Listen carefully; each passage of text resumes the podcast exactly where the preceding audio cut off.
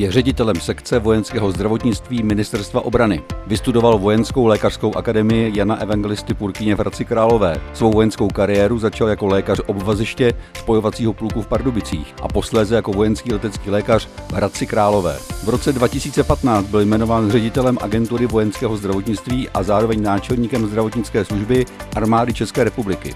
V roce 2018 byl zvolen za předsedu zdravotnického výboru NATO Komec a zároveň do pozice hlavního zdravotnického poradce vojenského výboru Aliance. Brigádní generál Zoltán Bubeník. Pane generále, jak je dnes postaráno o zdraví vojáků? Podíváme se na to ze dvou hledisek. Především je to takzvaná ta mírová činnost na území České republiky, kdy se vojáci připravují svým výcvikem na případné zahraniční nasazení, tak tam je to cestou posádkových ošetřoven, rozumějme dneska Center zdravotních služeb, které provádí tu běžnou ambulantní činnost, starají se o prevenci, o preventivní očkování vojáků a vůbec to komplexní zabezpečení, které potřebují pro tu denodenní činnost. A samozřejmě je tady i systém vojenských nemocnic nebo pro piloty Ústavu leteckého zdravotnictví, kteří už se zabývají tou, řekněme, vyšší problematikou specializované péče, specializovaných ambulantních vyšetření, nebo chcete-li hospitalizací a posléze samozřejmě i nutných operací a znovu posouzení zdravotního stavu. A pro nasazení do zahraničních operací my se snažíme zachovat tento mírový princip i v vytváření eh, zdravotnických zařízení, ať již eh, praporních obvadišť nebo polních nemocnic, které byly v minulosti nasazovány, abychom tu specializovanou péči byli schopni poskytnout i v zahraniční operaci.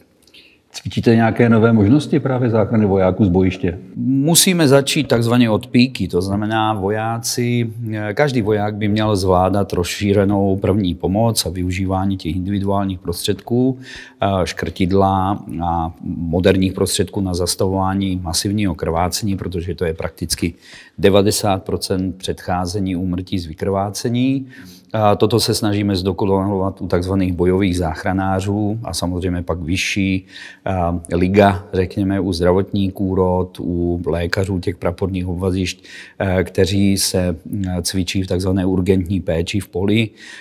To jsou postupy, které na jednu stranu umožňují tu záchranu života přímo na místě, ale samozřejmě umožní i interoperabilitu mezi jednotlivými složkami, pokud jdete do společné operace v alianci. A máte nějaké stroje, dost to vidět na veletrzích, různé bezpilotní prostředky, respektive dálkově řízené vozítko. To je, řekněme, stále hudba budoucnosti, protože tam potřebujete symbiózu dvou věcí. Nejenom toho dronu, který eh, je schopen pomocí nějakých eh, senzorů eh, vyhledávat raněné vojáky na bojišti, ale potřebujete udělat i ty biosenzory, které by ti vojáci nosili jak na těle připevněné na základní monitoring třeba frekvence pulzu nebo krv monitorování krevního tlaku a samozřejmě, aby ten dron byl schopen třeba vyhledat vojáka, který je v bezvědomí nebo který je který krvácející a, navigovat k němu tu adekvátní pomoc. Mm-hmm.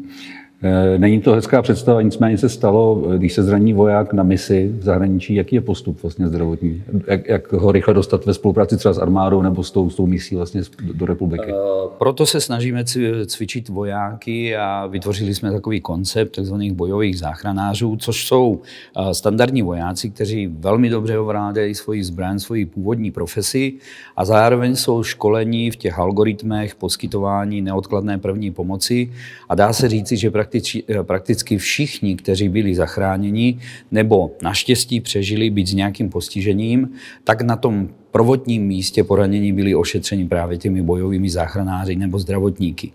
A ta vyšší úroveň, to znamená lékařská pomoc, eh, se potom poskytuje v těch buď vlastních nebo aliančních zařízeních typu polní nemocnice. No a pak přichází do úvahy strategická evakuace pomocí letadel do vlastního jakoby státu, kde už ta přímá linka mezi lékaři a zdravotníky zasahujícími na a pečujícími o toho pacienta na místě je no, nakonfigurována přímo s ústřední vojenskou nemocnicí nebo s jinou přijímací nemocnicí, aby dopředu věděli, v jakého vojáka, v jakém stavu jim přivezeme. Mm-hmm. A jak to jde rychle zařídit? Většinou na ty zraněné se propočítává i určitá lhůta, řekněme minimálně 630 hodin stabilizace na místě, aby vůbec ten benefit toho dálkového transportu převažoval nad riziky, které, které mohou nastat při právě pobytu 6 až 8 hodin na palubě toho letadla, protože přece jenom to není operační sál, mm. ale umožní záchranu života za pomoci přístrojů a stabilizovat vlastně toho pacienta během toho letu, aby vůbec přežil strasti toho dlouhého transportu. Čili tím letadlem vlastně je to jenom o tom transportu, nebo, nebo je možno i tam dělat nějaký výkon? je možno dělat eh, věci, které souvisí s urgentní péčí. Není možno operovat, i když některé alianční státy, eh, zejména Spojené státy nebo eh, Británie, ten model tzv. letajících operačních sálů pro opravdu velké válečné nebo krizové situace mají zařízen, ale víceméně se stabilizují ty životní funkce, to znamená, dochází k nějaké poruše dýchání, poruše krevního oběhu, tak to lze pomocí přístrojů a pomocí medicamentu nějak nějakým způsobem udržet a stabilizovat. Hmm. Pane generále, vy jste působil jako náčelník aliančních lékařů na to. Eh, byla to spíše diplomatická politická funkce, nebo jste eh, měl nějakou odbornou misi? Uh, Možná eh, se zdá, že pokud působíte v nejvyšším velení aliance, být takto jakoby na dálku, čili nebyl to mm, přímý uh, tříletý kontrakt, uh, který by znamenalo pobyt v Bruselu nebo u těchto aliančních složek, že to má být nějaká mise politická nebo diplomatická. V žádném případě.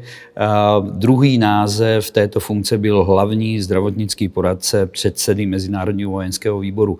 My jsme se s panem generálem Pavlem prakticky minulý. Eh, sloužil jsem pod eh, křídly eh, pana Stuarta Píče, kde opravdu to byla výborná škola, jak z hlediska předkládání těch strategických návrhů a samozřejmě specifické situace zvládání vlastně dvouletého období covidu. Mm-hmm.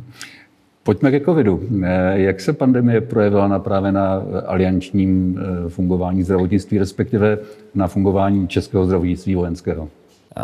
Dá se říci, že e, v některých situacích, které by nastaly, to znamená určité humanitární krize nebo přírodní katastrofy, které by se týkaly jednoho státu, tak eh, lze předpokládat vzájemnou alianční výpomoc. Eh, v případě covidu to bylo hromadné postižení všude. To znamená nějaká interoperabilita ve smyslu vysílání eh, týmů lékařských či zdravotnických z jednoho státu do druhého dost dobře možná nebyla. Každopádně pamatujete si možná v tom období na přelomu let 2020-2021, když byla vystavena ta dočasná polní nemocnice v Letňanech, tak vlastně byla tady účast jak německých, francouzských, tak amerických expertů, vzájemné sdílení zkušeností, ale jak jsme pracovali prakticky na stejném principu. A paradoxně, tak jak se mluví o civilně vojenské spolupráci, tak v mnoha státech se dá charakterizovat toto období jako vojensko-civilní spolupráce, čili eh, nejenom obecně příslušníci zdravotnických služeb aliance a jednotlivých aliančních států, ale i obyčejní vojáci pomáhali zvládat COVID v jednotlivých zdravotnických zařízeních jednotlivých států. Přinesla pandemie nějaké ponaučení pro vojenské zdravotnictví? Přinesla jak na národní, tak zejména alianční úrovni opravdu to zjištění, které bylo prakticky platné i pro eh, civilní součásti eh, zdravotnictví jednotlivých aliančních států, že nelze být plně závislý na východních trzích z hlediska, řekněme, esenciálních zdravotnických prostředků, ochranných prostředků, ale vůbec prostě zdravotnické výbavy. A konec konců vidíte, že ono to je určitý přesahy do tohoto období, nedostatek léčiv, kde jsme závislí na těch východních trzích takže eh, vznikly i různé ad hoc pracovní skupiny, eh, které řešily eh, schopnost větší soběstačnosti aliančních států a nezávislosti právě při těchto krizových situacích. A konec konců COVID byl jenom jedním z modelů, který ukázal určitou paralelu, která souvisí i se současnou bezpečnostní situací ale hlavní poučení bylo opravdu, že vojáci a vojenská zdravotnická služba stále má co mluvit do, řekněme, krizového fungování civilního zdravotnictví. Ono je to svým způsobem vlastně unikátní možnost si na ostrově zkoušet vlastně některé principy, které se cvičí. Měl jste možnost srovnání s ostatními státy aliance, jak si tam s tím poradili? Víceméně to bylo součástí toho uh, každodenního monitoringu, jak pro uh, úroveň aliance, pro hlavní velitelství, kde jsem měl svoje kontakty a svoji pravou ruku vlastně v Mezinárodním vojenském štábu. Samozřejmě to bylo, řekněme, přijímání opatření na taktické úrovni.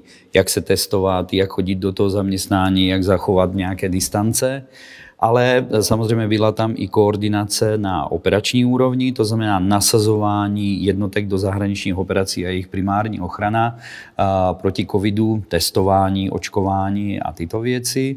No a samozřejmě to strategické rozhodování, které mluvilo nejenom o, řekněme, té krizové připravenosti zdravotnických služeb jednotlivých států, ale právě to propojení civilní a vojenské spolupráce. Mm-hmm. Eh, musíme se dotknout takový konfliktu na Ukrajině. Vojenští lékaři mohou nějak pomoci, eh, ať už teda vlastní pomocí nebo vlastní činností nebo třeba výcvikem? Je to ta přímá a nepřímá pomoc. Víte, že možnost nasazení vůbec ať již evropských expertů v uniformě anebo aliančních expertů a přímo na území Ukrajiny by znamenalo nepřímé zapojení, zapojení do toho konfliktu. Takže my jsme volili tu první variantu, to znamená možnost ošetření a léčení raněných ukrajinských vojáků. Trošku nám to dělalo komplikace komplikace ve srovnání s rokem 2014 tím Majdanem, kdy jsme prakticky ty zraněné mohli přivést s velmi krátkým časovým odstupem hned na léčbu do České republiky. V tomto případě se spíše jedná o léčbu chronických následků poranění, dokončení amputací, rehabilitační léčbu a to je na území jednotlivých aliančních států a právě se do toho zapojuje i Česká republika, kde na základě bilaterální spolupráce tu vlastní léčbu provádíme. A to, co je důležité, je vlastně začít, řekněme, od píky a ty jednoduché principy první pomoci, své pomoci a taktické bojové první pomoci uh, učit uh, momentálně při výcviku těch ukrajinských vojáků, samozřejmě za účasti našich expertů, za používání našeho materiálu, protože to respektuje ty alianční nebo evropské principy. A myslím si, že ta přímá pomoc na tom místě a vycvičení těch lidí kolikrát nese větší větší efekt než jedno léčení, řekněme, chronicky raněného, eh, které často je vyjádřením i toho politicko-strategického postoje, že pomáháme i na této úrovni. Takže pro mě ta první pomoc v poli je momentálně rozhodující pro šanci přežít eh, v těchto podmínkách. Mm-hmm. Jak moc je důležitá logistika ve zdravotnictví? Jednoznačně. Uh, Dlouho v aliančních předpisech, eh, vlastně v logistickém klíčovém dokumentu, zdravotnická služba byla uváděna jako součást logistiky. Eh, teď je to trošku přeformulováno, to znamená logistika, zdravotnictví a tak dále jsou eh, jedním ze základních pilířů takzvané udržitelnosti při nasazení.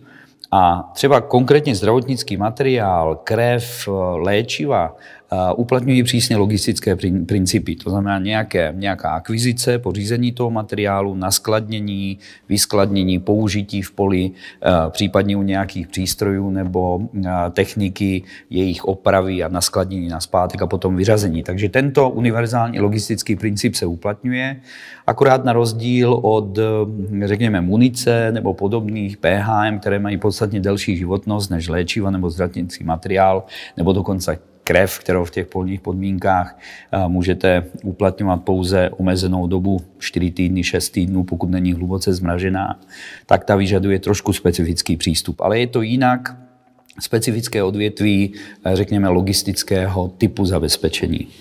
Eh, v čem je to jiné proti civilnímu sektoru?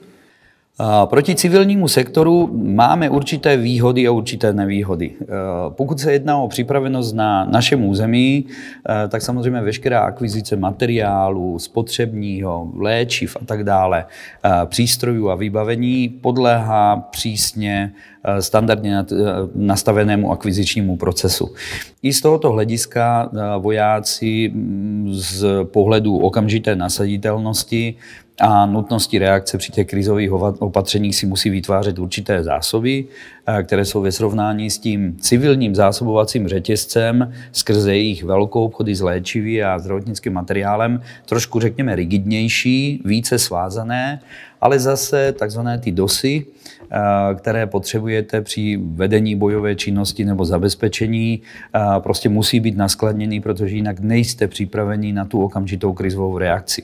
A my se tento princip velmi dobře snažíme uplatnit i při určité komunikaci se zprávou státních hmotných rezerv a konec konců eh, od podzimu loňského roku i na základě zkušeností z covidu my jsme iniciovali spolupráci s ministerstvem zdravotnictví, abychom vytvořili několik pracovních oblastí, a pracovních skupin, eh, kde se snažíme aktivně vstupovat do toho, jakým způsobem by mělo být civilní zdravotnictví z hlediska těch krizových eh, stavů a případných hromadných neštěstí, mezi něž eh, patří i válečné postižení, být co nejjednoduše připraveno. Angličané proto používají ten výraz keep it stupid simple, prostě nepřemýšlet velmi komplikovaně, kolik druhů injekcí na inzulín budeme mít, nebo kolik léku na zvládání tlaku, počítat s jedním, se dvěma variantama které jsou levnější, jsou snáze dosažitelné a z hlediska, řekněme, přežití většiny mají určitě větší efekt. Mm-hmm. Vy to srovnání máte na jaké úrovni české vojenské zdravotnictví oproti ostatním aliančním státům? Je něco, co bychom my eh, mohli ostatním státům předat jako nějakou naší unikátní zkušenost? Myslím si, že po těch eh, letech zkušeností eh, po vstupu do aliance, ale konec konců i před tím obdobím 99 eh, ještě za průběhu vlastně balkánských operací jsme se velmi dobře etablovali. Byly tam ty první nasazení polní nemocnice, pamatujete, krizi Kosovo-Albánie, posléze tam bylo hned to přestěhování vlastně na zásah do Turecka, po vstupu do aliance, v Turecku to zemětřesení, po vstupu do aliance jsme absolvovali štace jak v Afganistánu, tak v Iráku.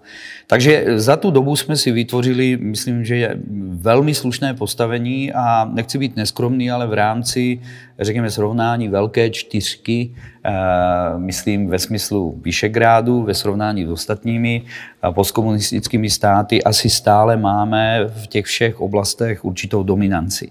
To znamená, minimálně na této úrovni jsme velmi stabilním partnerem. Samozřejmě nemůžeme se i z hlediska rozsahu toho zabezpečení, definicí struktur personálního zabezpečení a samozřejmě i materiální podkladů srovnávat s velkými zdravotnickými službami Spojených států, Británie, Francie nebo Německa. Ale to si myslím, že nemohou ani ostatní, jako Španělé, Italové, Belgičané nebo tak. Takže myslím si, že jsme se dostali do, do druhé ligy, pokud ty první beru jako extraligové, ale jsme na špici té druhé ligy, takže i z hlediska interoperability ve vzdělávání, ve sdílení zkušeností, takže já s tímto stavem jsem zatím celkem spokojen. Když jsem se díval do vašeho životopisu, tak jsem si všiml, že tam máte, že jste působil jako hlavní armádní chirurg.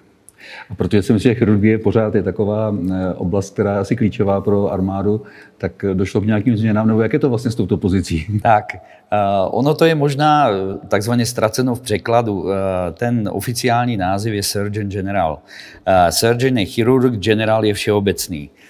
Jenomže správný název pro všeobecného chirurga je General Surgeon. Takže Surgeon General je užívané slovní spojení pro náčelníka zdravotnické služby. Oni to konec konců anglosasové a zeměna ve Spojených státech používají na těch jednotlivých státních úrovních, jakoby na hlavního zdravotníka a hlavního zdravotnického poradce. Každopádně pokud bych se vrátil k chirurgii, že je to jedno z portfolií, který vlastně patří do mého ranku a je vlastně dominancí oboru zájmu polních zdravotnických zařízení, země na polních nemocnic, tak my docela teď zažíváme takovou reinkarnaci těch chirurgických oborů, které potřebujeme pro nasazení do zahraniční operace nebo krizové stavy. Čili nad běžnou chirurgií si často uh, moji kolegové dělají ortopedii nebo traumatologii, propojují vlastně jednotlivé atestace. Máme teď nějaké plastické chirurgii, hrudní chirurgii. Uh, jsou to všechno, uh, řekněme, obory, které jednoznačně potřebujete do toho pole. Protože na rovinu, pokud jste někde v Iráku, v Afganistánu, v Mali, tak vy tam nemáte možnost poslat nikoho do fakultní nemocnice. A jestli jsou tam dva chirurgové, tak hold pro tu záchranu života musí udělat maximum a musí umět ty techniky. Tak proto se snažíme vždycky i ty páry nakombinovat tak, aby uměli minimálně dvě oblasti z té chirurgie. Mm-hmm. Jedním z nejskloňovanějších slov nebo termínů v poslední době a i v, v našich rozhovorech je eh, modernizace a, a lidi. Eh, jak na tom vojenské zdravotnictví je? Jsou nějaké modernizační projekty za prvé a za druhé, jak jste na tom s lékaři? Z hlediska modernizačních projektů my se snažíme tyto dělat v úzké spolupráci eh, sekcí průmyslové spolupráce, samozřejmě s zapojením domácího průmyslu.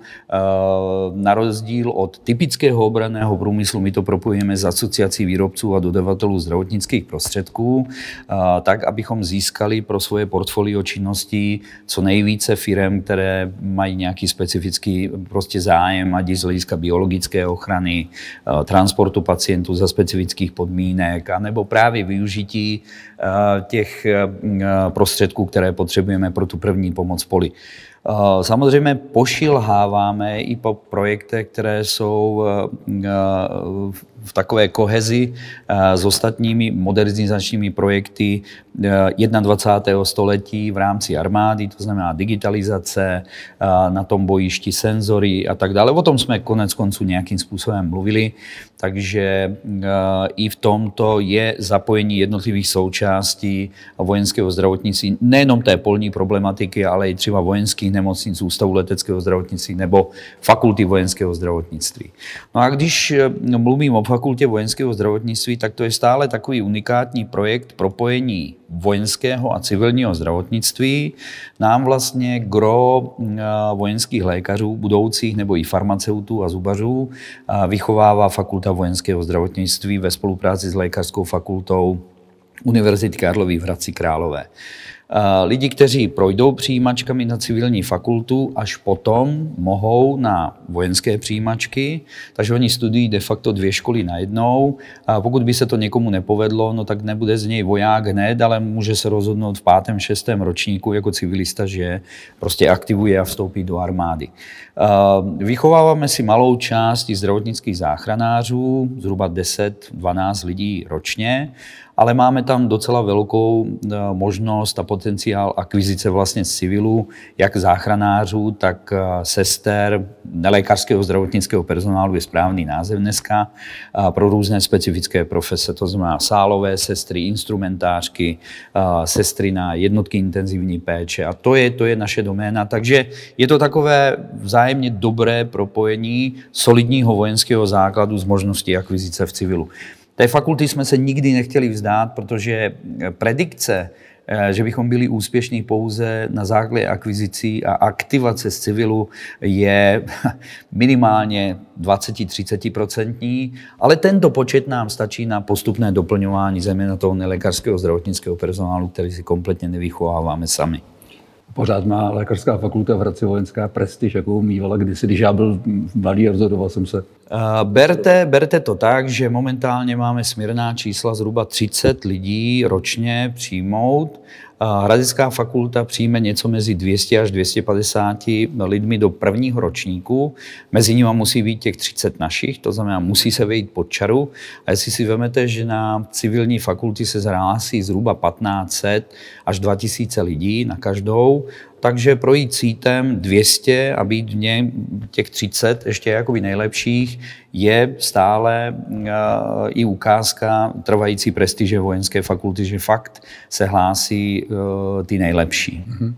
Pracujete s aktivními zálohami? A, a když, tak eh, jsou to spíš lékaři nebo, nebo zdravotnický personál? U těch aktivních záloh možná víte, že se celkem medializovala aktivní záloha, která byla vytvořena někde před pěti, šesti lety, ten model a, pro Těchonín. Hmm. Nám těch cirka 130 lidí se povedlo celkem dobře naplnit, takže ve srovnání s ostatními jednotkami aktivních záloh, které vznikaly postupně, tak toto bylo, řekněme, celkem sexy pro civilní zdravotníky, ať již lékaře nebo ten nelékařský zdravotnický personál.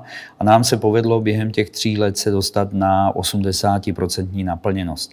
A je to rozděleno tak, jak to víte, zhruba v civilu na jednoho lékaře připadá pět až deset podpůrných zdravotnických pracovníků, sester, laborantů a tak dále. Takže je to proporcionálně vyvážené.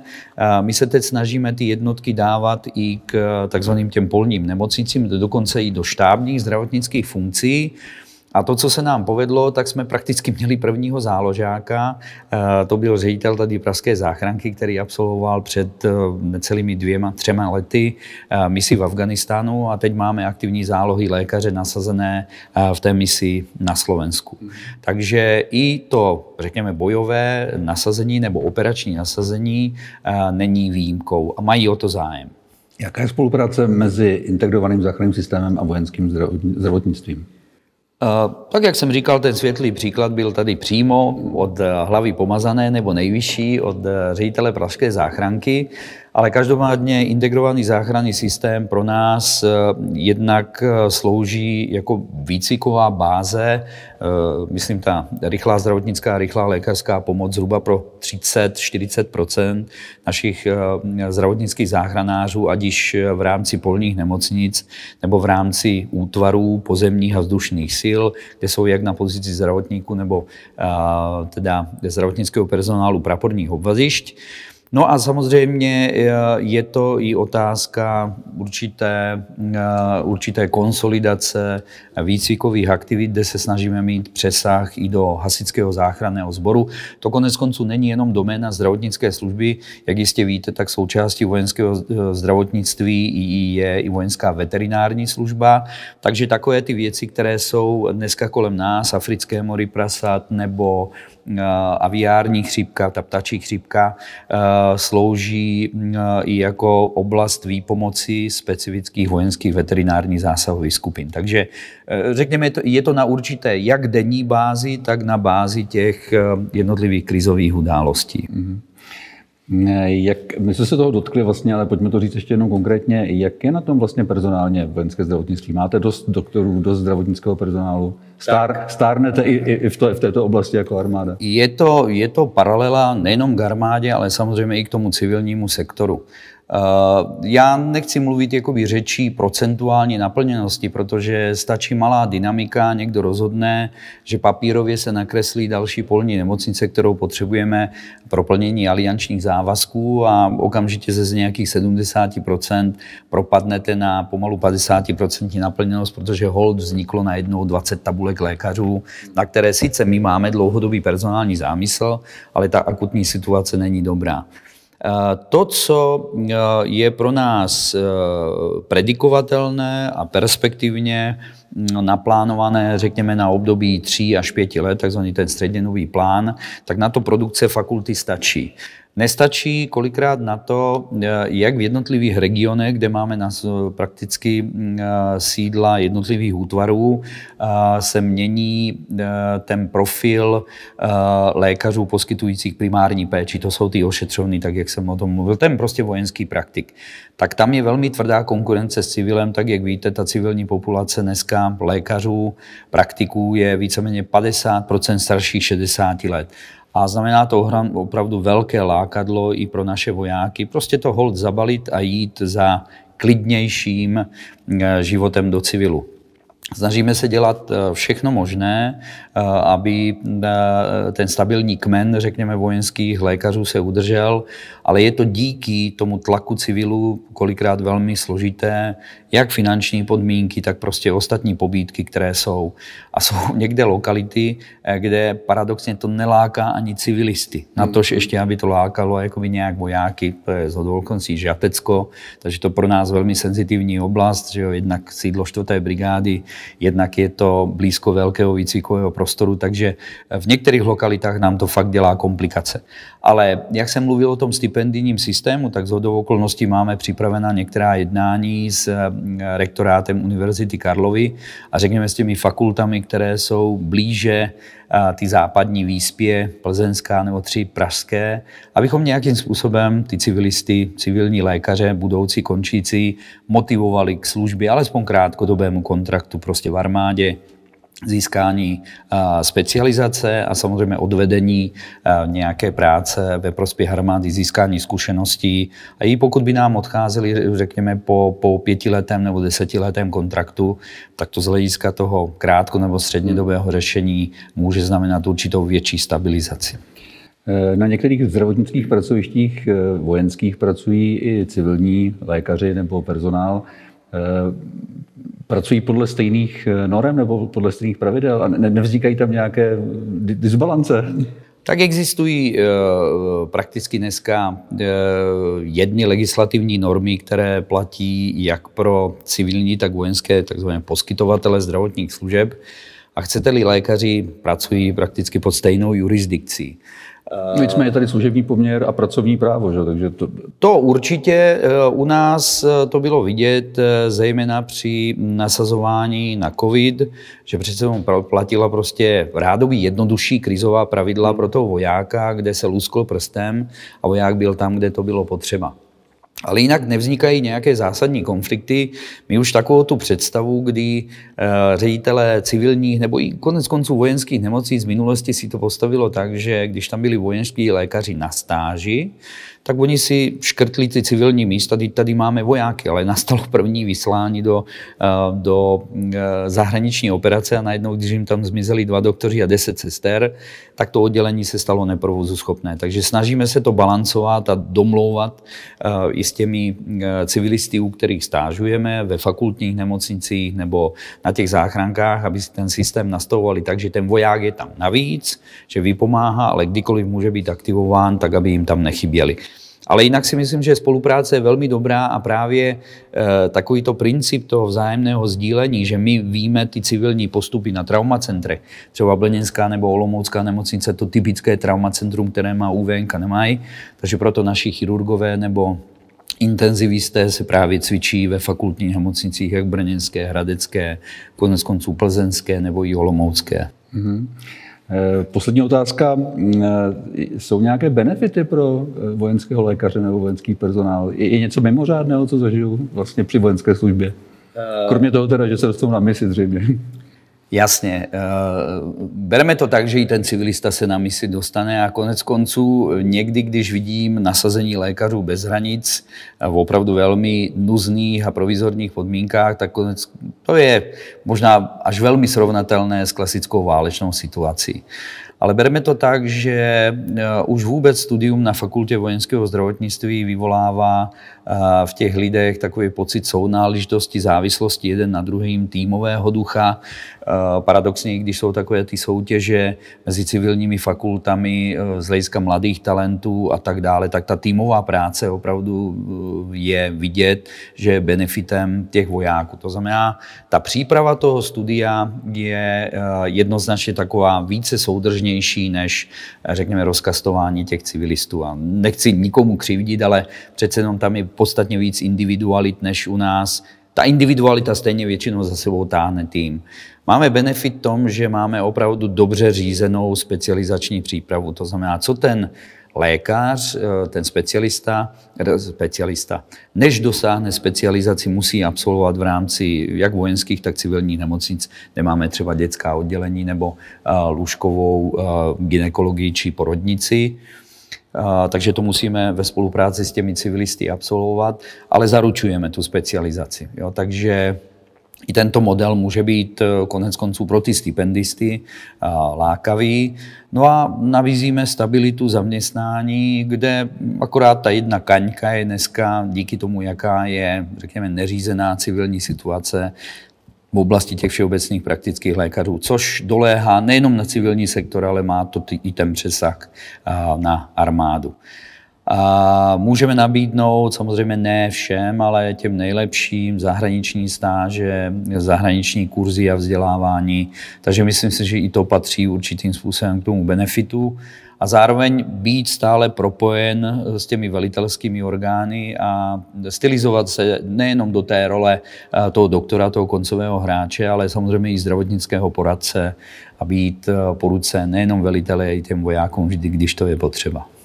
Pane generále, děkuji za rozhovor, ať se daří a hlavně zdraví. Děkuji.